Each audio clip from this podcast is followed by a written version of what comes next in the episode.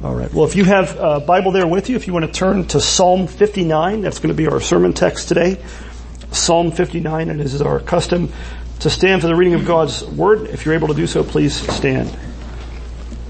Psalm 59, give ear to the reading of God's holy, inerrant, and life-giving Word. It says, To the choir master, according to do not destroy a miktam of David, when Saul sent men to watch his house in order to kill him. Deliver me from my enemies, O my God. Protect me from those who rise up against me. Deliver me from those who work evil and save me from bloodthirsty men. For behold, they lie in wait for my life. Fierce men stir up strife against me.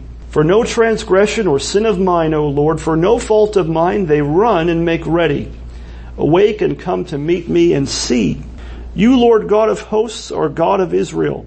Rouse yourself to punish all the nations. Spare none of those who treacherously plot evil.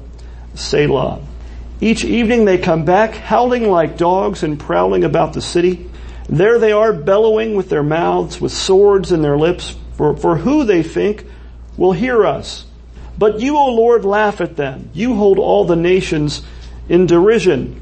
O my strength, I will watch for you, for you, O God, are my fortress. My God and his steadfast love will meet me. God will let me look in triumph on my enemies. Kill them not lest my people forget. Let, uh, make them totter by your power and bring them down, O Lord, our shield. For the sin of their mouths, the words of their lips, let them be trapped in their pride. For the cursing and the lies that they utter, consume them in wrath.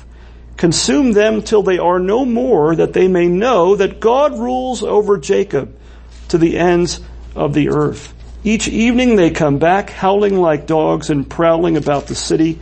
They wander about for food and growl if they do not get their fill. But I will sing of your strength. I will sing aloud of your steadfast love in the morning, for you have been to me a fortress and a refuge in the day of my distress. O my strength, I will sing praises to you, for you, O God, are my fortress, the God who shows me steadfast love. This ends the reading of God's word. You may be seated. Well, the grass withers and the flowers fail, but the word of our God stands forever. Let's pray and ask his blessing upon his word to us this morning. Heavenly Father, we thank you once again that you have given us your scriptures to be a light to our feet and a lamp to our path, that you have given us these things. You've revealed yourself in your word. You've revealed the way of salvation to us through faith in Christ there as well. And you also revealed to us how you would have us to live and how you would even have us to deal with persecution and suffering and affliction. We ask that you would teach us your word this morning. Work in us by your Holy Spirit that we might have uh, eyes to see and ears to hear great things from your word. For it's in Christ's name that we pray and for his glory. Amen. Well, this morning we're looking at this uh, another Psalm of David. This is the last Psalm in a section of Psalms, uh, quite a few Psalms in, in, in, order, one after the other, where David deals with suffering and affliction and really with persecution of some kind. I think that should be instructive to us. Uh, you know, we, we, we, we look at the Psalms and sometimes uh, we might mistakenly think that they're all happy Psalms, that they're all Psalms of of praise and joy and everything's going great, but it's not really the case, is it?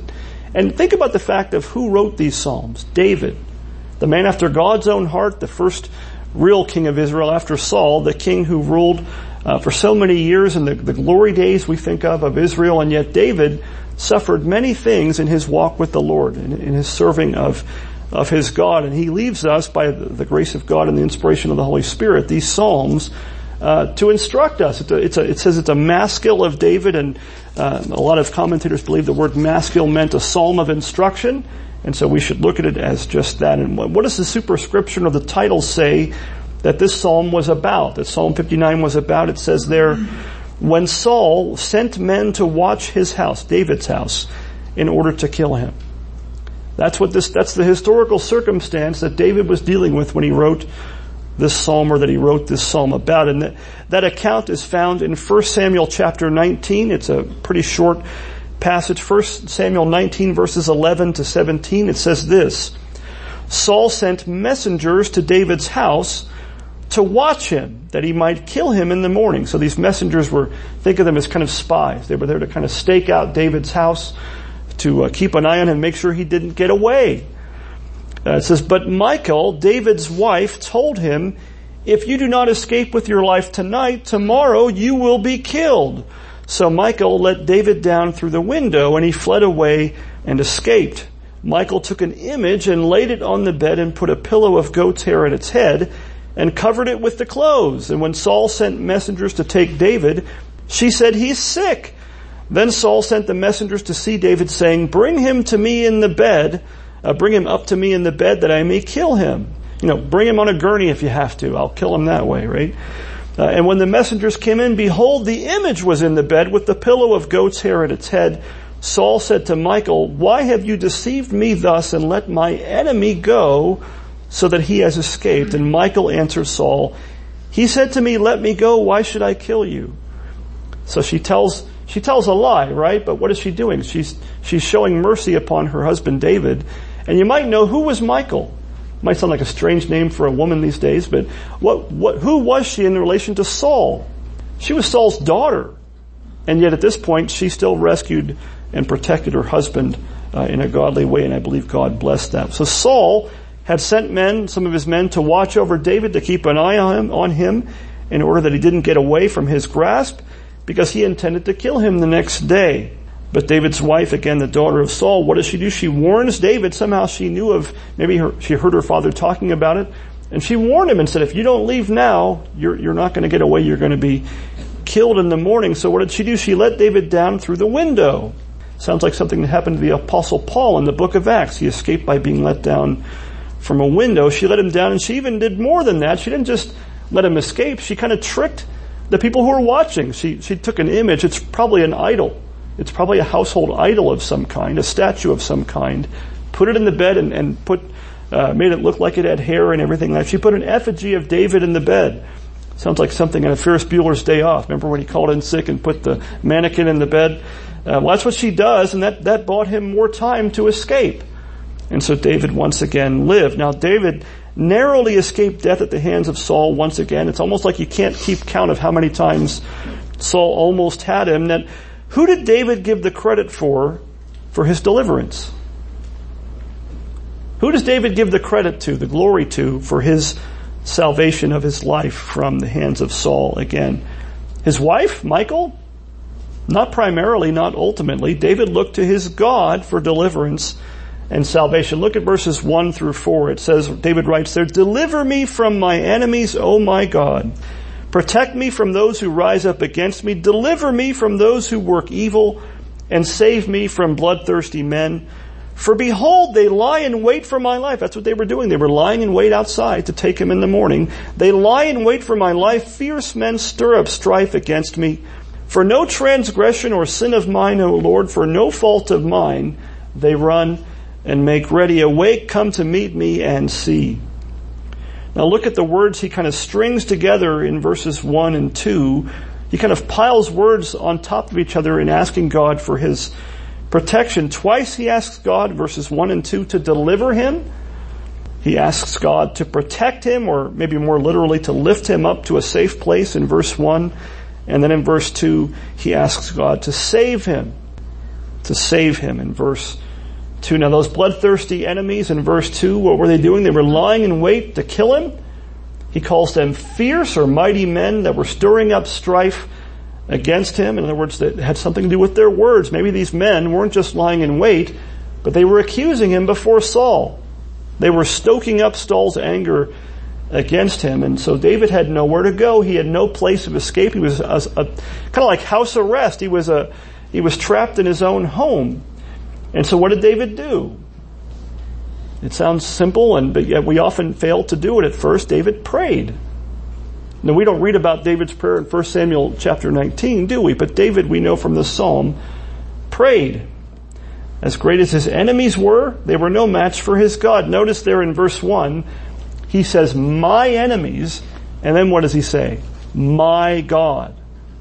He's, he's comparing his enemies, as great as they were, and then he thinks about them in comparison to God, and that makes all the difference. That should be an example and instruction for you and I, for the godly, whenever you suffer persecution of any kind, that although we might be tempted to fear and despair when we consider our enemies, who very often are much greater than us, uh, they will be seen in their proper perspective when they are viewed in the light of our God, who is infinitely greater than they are. As always, the scriptures seem to teach us over and over again, the fear of God drives out the fear of man. We often have reason to fear man until we keep God in the picture and consider them uh, in light of, of who he is and what he can do on our behalf as our God. Notice that David implores God at least partially in a sense on the basis of his own innocence. I, I think sometimes that might make us a little uncomfortable. We might, a lot of things in this psalm might make us uncomfortable. We're going to see that David prays a prayer of imprecation. It's not the first time we've seen David do that, where he prays for God to judge his enemies, but he, he also does so on the basis of, of his own innocence, which David wasn't sinless, but he does pray this way, and he sets us an example in doing that. In verses 3 to 4, look what he says. He says uh, that his enemies were doing all these things against him, quote, for no transgression or sin of mine, O Lord, for no fault of mine. I mean, they're trying to kill him, and David says, not my transgression, not my sin, not my fault. What's he saying there? Why is he bringing up his own innocence? Is David claiming to be sinless before God? Is that what he's saying here? Is David just being silly and foolish and, and dishonest? Is he saying, God, you know I've never sinned? Is that what he's saying? No, he's not claiming to be sinless before God. Far, far from it. We have at least two Psalms, uh, Psalm 32 and Psalm uh, 51, where David confesses his great sin before God uh, at one point in the in the Psalter. Uh, what he is doing there is he's saying that uh, even though he knows he was a sinner and his salvation is entirely due to the steadfast love or grace of God, he mentions the steadfast grace or love of God three times in this psalm. It's another way of saying grace. David wasn't saying that God was his God and God saved him because he was such a good man. He knew better than that.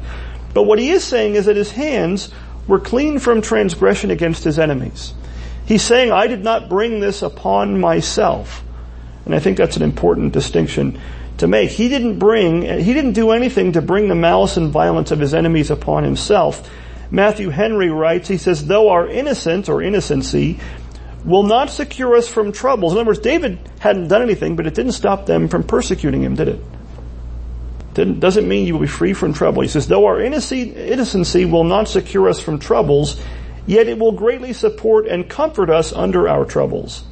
The testimony of our conscience for us that we have well be, we have behaved ourselves well toward those who have, who behave themselves ill towards us will be very much our rejoicing in the day of evil. So a clear conscience will serve to give God's people good and great confidence in prayer, even in the midst of the worst of times. Perhaps that's why the apostle Paul in 1 Timothy 2 8 says this, that he willed that, quote, in every place the men should pray, lifting holy hands without anger or quarreling. Of course he tells us to pray over and over again, but he says he wants, he wants men to, to pray lifting holy hands without anger or quarreling. Why does he say that? Why does he mention holy hands when he talks about praying? Unclean hands are an impediment to our prayers. Not imperfect hands. We all have, nobody would pray if that were the case. But he's saying holy hands. Uh, so unclean hands are an impediment to our prayers. They hinder our prayers. Isaiah chapter 1 verses 15 to 17. Listen to what the Lord says to his people, Israel. He says, when you spread out your hands, what's he talking about? He's talking about worship and prayer. The people kind of, you know, raise their hands to God in prayer. When you spread out your hands, I will hide my eyes from you. Even though you make many prayers, you know, it, sometimes we think that, that the hypocrites, the people that go through the motions and yet live wicked lives, we think, oh, they must never pray. He doesn't say that at all. He says they made many prayers. Maybe it was a prayer for show like the Pharisees did in the New Testament. But he says even though, even though you make many prayers, I will not listen. Why? Your hands are full of blood. Wash yourself. He doesn't say don't pray. He says repent. Wash yourselves. Make yourselves clean. Remove the evil of your deeds from before my eyes. Cease to do evil. Learn to do good. Seek justice. Correct oppression. Bring justice to the fatherless. Plead the widow's cause.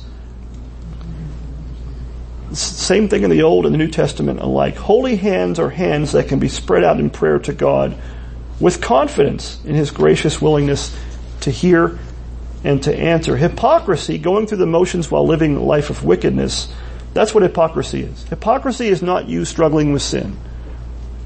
Christians who sin, that is not hypocrisy. Otherwise, we are all hypocrites by that definition. It's, it's Christian, it's Christian people that call themselves Christian but live as if they weren't. They live a life completely devoid of, of godliness. That is hypocrisy. Hypocrisy is the surest way to having God hide his eyes from our prayers and ensuring that even if we make many prayers, as he told the people in Isaiah's day, he won't listen.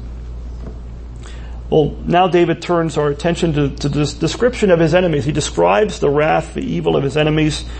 And notice uh, that we see here in this psalm that some of the worst persecutions that, that the children of God go through are often the word, the result of words. You know, we always tell our kids, you know, sticks and stones may break our bones, but words will never hurt me. Well, scripture doesn't really seem to back that up, does it?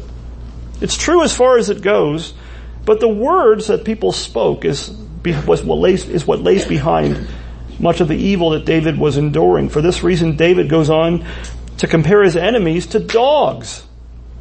To dogs who were going about the city streets, verse 6, howling and bellowing with their mouths with swords in their lips. Very unflattering description. Now David repeats that same refrain almost word for word towards the end of the psalm in verses 14 to 15. So he describes them twice the same way. He says, each evening they come back howling like dogs and prowling about the city. They wander about for food and growl if they do not get their fill. Now, to be compared to a dog or to be called a dog, I don't think it's ever been a compliment.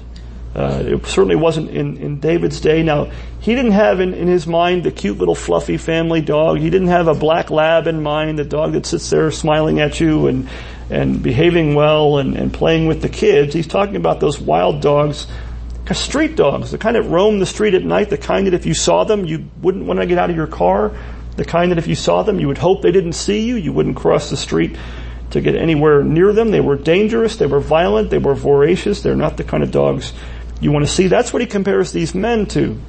Add that to the fact that in verses 5 and verse 8, this might seem strange to you, but he refers to them as all the nations. Kind of an odd, odd way to describe them. So they're dogs, they're nations, and he asks God to punish them and hold them in derision. Why does David call them all the nations? It's an odd thing to call his enemies. Why does he say that? The Hebrew word there is goyim, which has the idea of a Gentile or a pagan nation a foreign pagan nation, those who were strangers to God and were unclean. Now, who were the people in this particular incident? Who were these people that were persecuting David? David's persecutors here in this psalm, were they Gentiles? Was Saul a Gentile? No, Saul was of the tribe of, I believe, of the tribe of Benjamin. Uh, his persecutors were mostly, primarily, those from within Israel, just like Saul himself was. So what's he saying about them here? Why does he call them the nations or the Gentiles? He's speaking of them as if they were not members of Israel at all, as if they were strangers to the covenant people of God. In other words, they may be Jews outwardly, uh, but inwardly they were strangers to God. He's saying they're Jews, but they're not Jews. They may be children of Abraham by according to the flesh, but they're not really children of Abraham according to, to the Spirit and to faith. Now Paul says something very similar in the New Testament in Romans chapter 9 verses 6 through 7. He said, it is not as though the word of God has failed, for not all who are descended from Israel belong to Israel. And not all are children of Abraham because they are his offspring, but through Isaac your offspring shall be named. In other words, who was Israel? When he says not all are of Israel, he's talking about Jacob. Israel is another word for Jacob, right? Uh, prince with God is what Israel uh, means. And he says, not all who are descended from Israel or Jacob belong to Israel or Jacob. And then he goes back a couple generations further than that. Abraham, the, the, father of the Jews, the father of the faithful, he says, not all are children of Abraham because they were his offspring, because it's through Isaac that your, your offspring shall be named. In other words, it's not just about physical genealogy biological genealogy that no one gets in by their genealogy unless it's a genealogy of, of faith. And one doesn't have to look any further than in the New Testament, the scribes and Pharisees in Jesus' day. Just like it was mainly ethnic Jews that were unbelieving that persecuted David back in the Old Testament, Uh, so also in a much similar way, uh, those who persecuted Christ in the Gospels are primarily the Pharisees, the scribes, the members of the Sanhedrin who conspired to murder Jesus Christ, the Messiah. They were Jews by birth, but were not born again. And so they were not true children of Abraham according to the promise. David, I mean, it's, it's, a, it's, a, it's an insult of, among insults. David is saying they're dogs. These men think they're Jews. They think they're members of the covenant. They're dogs. They're street dogs, and they're, they're pagan Gentiles. And they show that by their actions and by their persecuting of God's anointed king, just like they would do so to God's greater son of David later in the New Testament. Look at verses 8 through 10. David just doesn't play, pray for deliverance. He also confesses his faith and confidence in his God. He says, but you, O Lord, laugh at them. Sounds like Psalm 2, right? God laughs. You, you, O Lord, laugh at them. You hold all the nations, there it is again, all the nations in derision. O my strength, I will watch for you. They were watching for him. He was going to watch for God. He was going to watch for God and what God was going to do to deliver him. For you, O God, are my fortress. His house was a prison. His house wasn't his, his, his fortress. What does he say? I might be in house arrest right now. I may have nowhere to go that I can possibly imagine, but God, he says, Oh my, oh God, you are my fortress. My God in his steadfast love will meet me. God will, will let me look in triumph on my enemies. Outwardly, did it look to David in any way, shape, or form that he was going to look in triumph on his enemies? He probably was sitting there thinking, I don't know what God's going to do. I know I can't do anything, but God's going to do something. David's home was a trap at that time. It offered no shelter or hope of escape, and yet he hid himself in his God, and God was his fortress. He purposed to wait for God, who was his strength. He didn't have any strength over his enemies, but God was his strength. And he trusted in the steadfast love of God. That's God's covenant love, his gracious love towards David, and his faithfulness to protect him in time of distress. Well, now we look at a part of the psalm that might make you more uncomfortable than David's uh, confession of his innocence before his enemies, and that's this prayer of imprecation. A lot of this psalm is a prayer of imprecation. That's where it's a prayer for God to judge the wicked, to judge the enemies of his people, especially those who persecute his church. Now these kinds of prayers I think can have a tendency to make some of us uncomfortable. Sincere believers often find these things uncomfortable. We don't know what to do with them. We don't know where to put them on the shelf, so to speak. Some even go so far as to say that those kind of prayers that we find in the Psalms, in a lot of the Psalms, people will sometimes say that these kinds of prayers do not belong on the lips of God's people in the New Testament age. Now, I will say uh, in response to that that such prayers as these aren't just found in the Psalms, are they? They're also found in the New Testament. They're found in the New Testament in Revelation chapter 6 verses 9 to 11. It says, When he opened the fifth seal and I saw under the altar the souls of those who had been slain for the word of God and for the witness they had borne, they cried out, they're in heaven. This is a vision, but they're in heaven in this vision. They cried out with a loud voice, O sovereign Lord, holy and true, how long before you will judge and avenge our blood on those who dwell on the earth? I mean, we don't know how much of this is, you know, just the vision teaching us something, but it's a picture of the saints, the martyrs in heaven, and they're not saying, ah, no big deal. They're saying, Lord, how long before you judge them who shed the blood of your people? And it says, then they were each given a white robe and told to rest a little longer until the number of their fellow servants and their brothers should be complete who were to be killed as they themselves had been. Again, God, you know, God doesn't tell these, these saints, these martyrs in Revelation, He doesn't say, oh no, no, you got this all wrong. We, we don't, that's not how things work. We don't do that. He tells them to wait. It's coming. Read the whole book of Revelation. God will judge the wicked. He will judge the enemies of His people, but He tells them to wait. It's coming, but not yet. Not only that, but the apostle Paul prays something similar in 2 Timothy f- chapter 4 verses 14 to 15 He's writing to Timothy, his protege pastor, his apprentice pastor in the faith, and where he's telling him, you know, how to do things and how to, how to work, the work of ministry in the church. And he says, Alexander the coppersmith did me great harm. The Lord will repay him according to his deeds. Beware of him yourself, for he strongly opposed our message. Now, the King James Version, I believe, renders this a little more clearly as a prayer or request. it renders it this way, the Lord reward him according to his works. He's not just saying, you know, God will judge him. He's saying, he's praying, you know, let, let God judge this man according to his deeds. There's a prayer you don't ever want to have prayed against you, that God would judge you according to your deeds. But Paul was able to pray that. And why? Because he strongly opposed our message. What message was that? The gospel.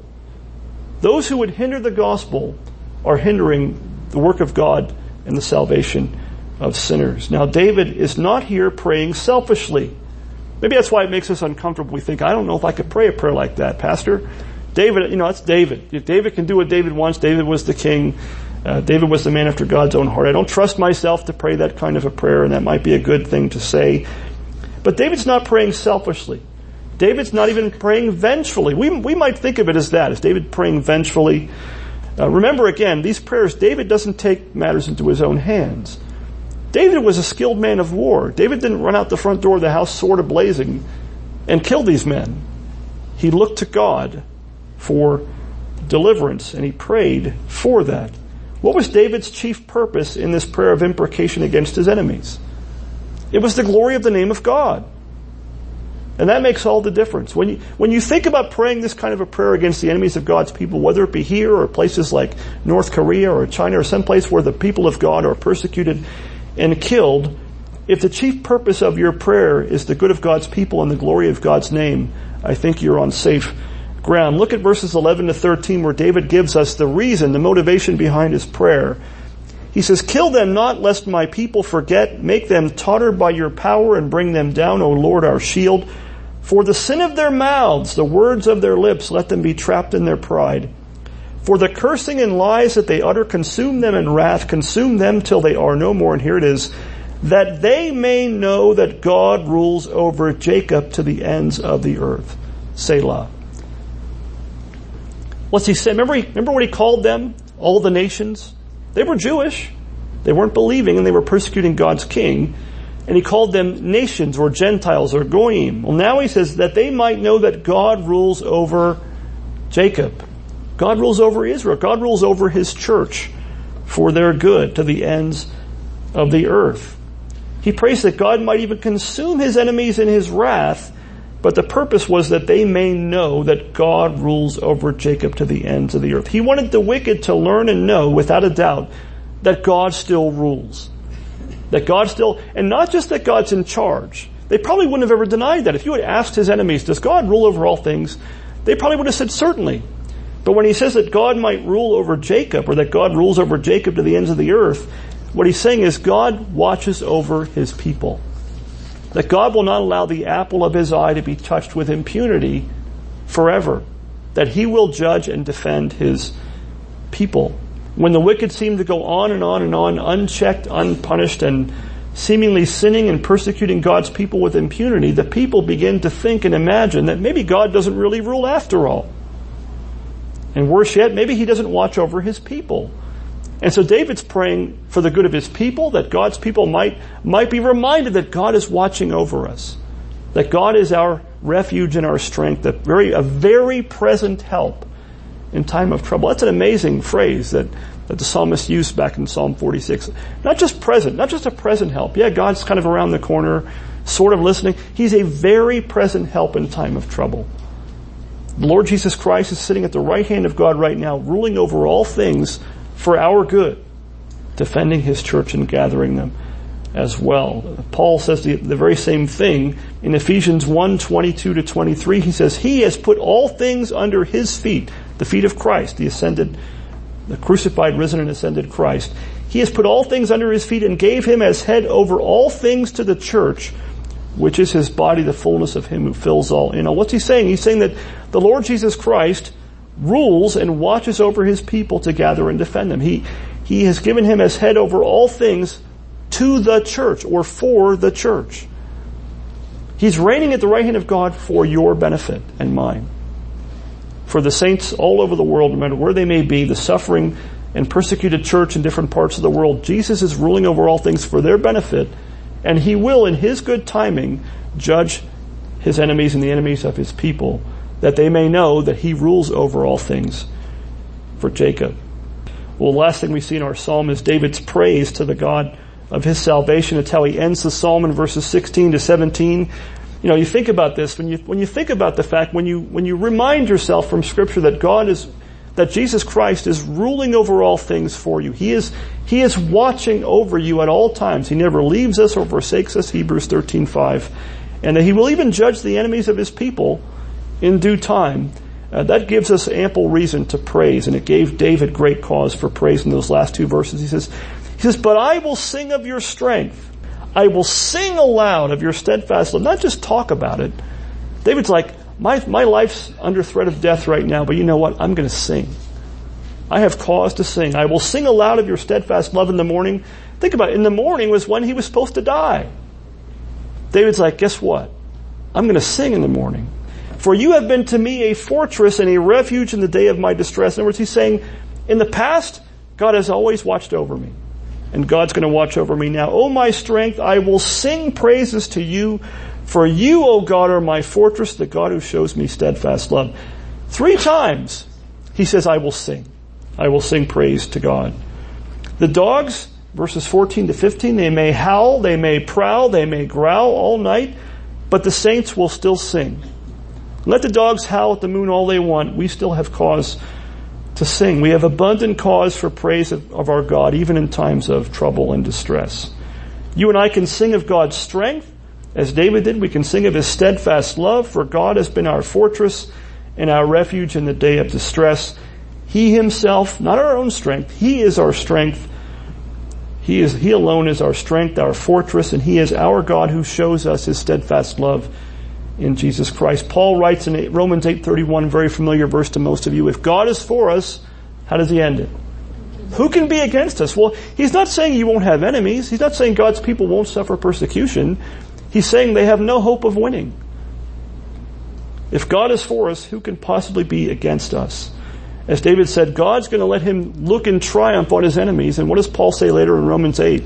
That we are more than conquerors despite the persecutions more than conquerors through him who loved us. So David doesn't attribute his deliverance to his wife Michal, but rather praises his God who delivered him by means of her help and deception. Did God use David's wife? Certainly. And there's some irony there that she used an idol, you know, a carved image, uh, something God would disapprove of, but God still let her use that to rescue David. There might be some irony there. They were looking for David. What did they find? These, these Gentiles by heart, these Gentiles by heart that were Jewish, came and saw, they found, they were looking for David, they found an idol. Here's what you really want. Here's what you really have at heart, not David, but this, this statue.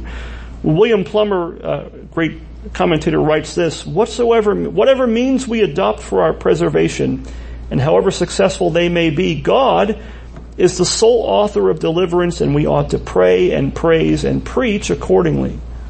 That's what David does here. David doesn't say, hey, you know what? I came up with the greatest plan and I had my wife lower me down through a rope and, you know, I'll pray later. He praises God. God was the one who gave him uh, his, his protection.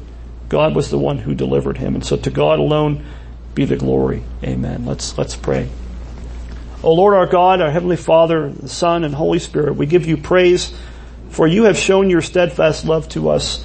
Uh, even as Paul says, uh, when he says, we are more than conquerors and how? Through him who loved us. We are more than conquerors over all the enemies of your people, not in our own strength, nothing of the sort, but because Jesus Christ, your, your son, our Lord, laid down his life for our sins, loved us, and gave himself for us that we might be forgiven of our sins and made right with you. We thank you for your steadfast love over us. We thank you that you rule over all things uh, for Jacob, for your church, even now. Sometimes it doesn't look like that to us, Lord, when we suffer persecution, and yet the, the scriptures say that we're called to this. That because Jesus Christ suffered in our place, leaving us an example that we might follow in his steps. In that regard, Lord, if they persecuted him, they will certainly persecute us. If they hate our master, they will hate those who follow him as well. And Lord, we ask that you would give us, a, renew our minds, give us grace to understand these things better. Help us to see how you rule over all things for your church. Help that. Uh, give us grace to, to pray according to that, to, to, to be able to let that fuel our praying for your people around the world who are suffering much more worse things than we even are in our land. Uh, Lord, we pray for the persecuted church all over the world. We thank you that you are ruling over all things, even for them, uh, and that one day you will let you will let uh, them them and all of your church trample Satan under our feet. For it's in Christ's name we pray. Amen.